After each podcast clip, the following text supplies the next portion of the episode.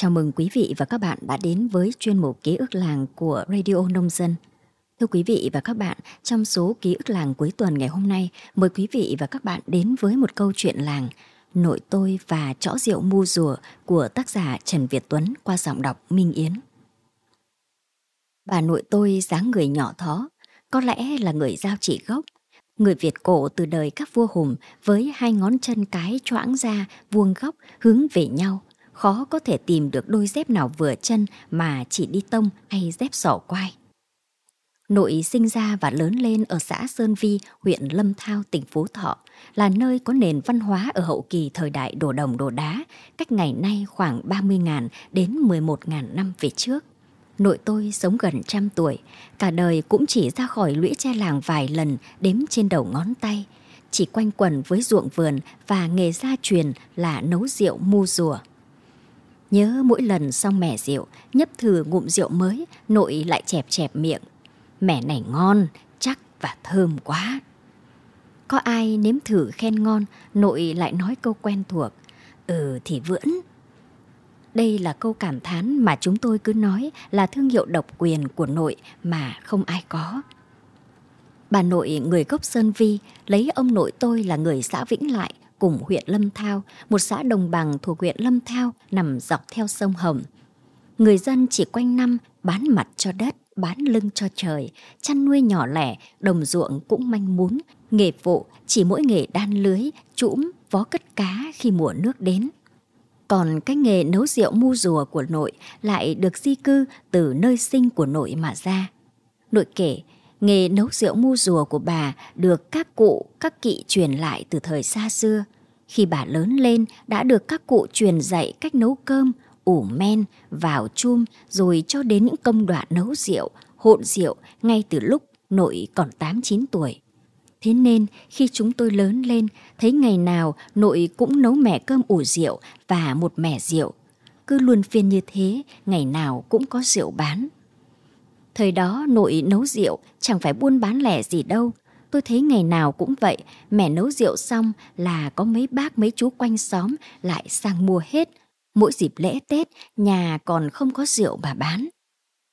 Nghĩ lại, thấy cái quy trình nấu rượu của nội so với giờ cũng nhiều công phu lắm. Ngày mùa, nội mua tích chữ đến mấy cót thóc để nấu rượu dần. Thóc cũng phải chọn loại hạt to, mẩy, phơi thật khô mới để được lâu và được rượu. Công đoạn đầu tiên là xay lúa, giã gạo, bởi thời đó làm gì có máy sát xay và giã được mẻ gạo làm rượu cũng mất cả buổi sáng, hoặc những hôm trăng sáng thì cô tôi cũng mất cả buổi tối giúp nội xay lúa, giã gạo, sàng sảy để sáng mai nội có cái nấu cơm rượu. Gạo giã xong được đội vo, nấu thành cơm, tãi ra nong, để nguội, giã nhỏ men rượu thành bột mịn rồi rắc đều lên nong cơm, đậy lá chuối khô lên rồi ủ với cái bao tải 70 một loại bao tải chứa được khoảng 70 kg thóc gọi là bao tải 70 được dệt từ sợi thô to đùng. Cầm rượu được ủ 4 năm ngày, quá trình ủ hàng ngày phải mở ra trộn đều đến khi cái rượu lên men, nếm thử thấy mềm ngọt thì lại được bốc vào vải chum sành để mấy ngày sau cho rượu tiếp tục lên men, ra nước võng trên mặt thì mới đem ra nấu rượu. Ngày đó, còn nhớ những ngày thường thì đi học, hôm nào chủ nhật được nghỉ, Dậy cỡ 7 rưỡi 8 giờ sáng, đã thấy bà nội chuẩn bị đủ thứ cho mẻ rượu mới. Nào là nồi, chõ, bộ mu rùa, ống tre bắt từ cái mu rùa ra chai để hứng rượu. Hàng chục cái can không, bát đất chét mạch. Cái nồi đồng to tướng, ba bốn bó củi khô, mấy thùng nước múc từ cái giếng sâu tới 15-17 mét, được các cụ kỵ đào từ lâu lắm rồi mà nội tôi cũng chẳng biết là từ bao giờ. Mỗi lần xem nội chuẩn bị mẻ rượu mới, tôi và mấy đứa em cứ xúm xít quanh. Đứa thì đòi nhóm củi, đứa thì múc nước giọt chai, còn nội thì tỉ mẩn từng công đoạn. Đầu tiên, bắt cái nồi đồng to tướng, đổ mẻ rượu cái vào trong, sau đó bắt chiếc chõ cho lên, tiếp đến là chiếc chậu nhôm chứa nước trên cùng.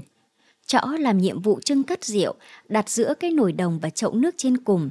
Trong chõ có bộ mu rùa, thò cái vòi ra ngoài gắn với ống để hứng rượu từ mu rùa ra chai. Từ lúc đặt cái bộ đồ nấu rượu lên bếp, bà nội cứ luôn chân luôn tay, hết công đoạn chát đất, dùng một loại đất thó chét vào các khe hở giữa các nồi đồng chõ chậu nước trên cùng để tránh bị xỉ hơi, thế mới được rượu, nội giải thích như vậy. Bà bảo mỗi mẻ rượu nấu chừng 8 đến 9 cân gạo thì được khoảng 8 đến 9 lít rượu, khoảng 31 đến 32 độ. Mỗi lần nấu xong mẻ rượu, lại thấy nội đổ tất cả mấy chai rượu vào cái can to đùng. Riêng chai đầu tiên cốt và chai cuối cùng bào được đổ vào từ từ. Bởi theo nội tôi, hộn rượu nếu muốn lấy rượu nặng thì cho lượng cốt vào nhiều và ít chai bào và ngược lại để làm sao cho người uống thấy ngon vừa đủ độ. Nhấp ngụm rượu, thấy cay cay đầu lưỡi, nhưng giọt nơi cuống họng mà dân sành rượu quê tôi, các bác các chú thường hay mua rượu nói vui là hôm nay rượu của bà có hậu đấy. Mà cũng tài thật, nội tôi có lẽ cả đời nấu rượu nên bà có biệt tài nếm rượu. Sau mỗi lần hộn rượu, bà nhấp ngụm nhỏ, bà bảo mẹ này 31 độ hoặc mẹ này 32 độ, thì khi lấy nhiệt kế ra đo dường như đúng zin, có sai lắm cũng chỉ chênh 1 đến 2 độ là cùng. Mỗi lần nghe được câu nói rượu của bà có hậu đấy, nội tôi lại đáp lời với câu cảm thán. Ừ, thì vẫn. Cách câu này với một câu chửi yêu lũ trẻ chúng tôi kiểu cha bố tổ nghiệp chúng mày đã trở thành thương hiệu của nội tôi cho đến tận những ngày cuối đời. Nội vẫn nói mỗi lần con cháu có dịp về thăm nội. Tôi vẫn nhớ, mỗi khi đứa nào hỏi câu bà khó chưa trả lời được hay có đứa nghịch làm hỏng thứ gì, đổ cái chai, đổ ít nước lại được nội mắng yêu với cụm từ cảm thán trả bố tổ nghiệp nhà mày. Lúc đó và đến tận bây giờ, mỗi khi nghĩ lại hình ảnh lũ con nít anh em quây quần bên nồi rượu của nội, sao mà thấy gần gũi, thân thương thế, như vừa mới hôm nào. Tuổi thơ, những ký ức của lũ trẻ anh em chúng tôi lớn lên từ cái góc bếp, nơi dỡ nồi cơm ủ rượu vẫn luôn được nội dành cho mấy miếng cháy to, ngon nhất. Khi có nong rượu thơm lừng, cũng không ít lần tôi đã say mềm, nằm bò ra sàn bếp chỉ vì đói, mò vào ăn vụng cơm rượu của bà. Ấy vậy mà, ký ức tuổi thơ đó cũng trôi qua 30-40 năm qua, quá nửa đời người. Cứ mỗi lần về thăm quê, ký ức ngày nào vẫn như còn nguyên trong tôi. Bóng dáng nội lưng còng, bàn chân giao chỉ và những câu cảm thán mang thương hiệu của nội vẫn như đâu đó, rất gần và quen thuộc với chúng tôi.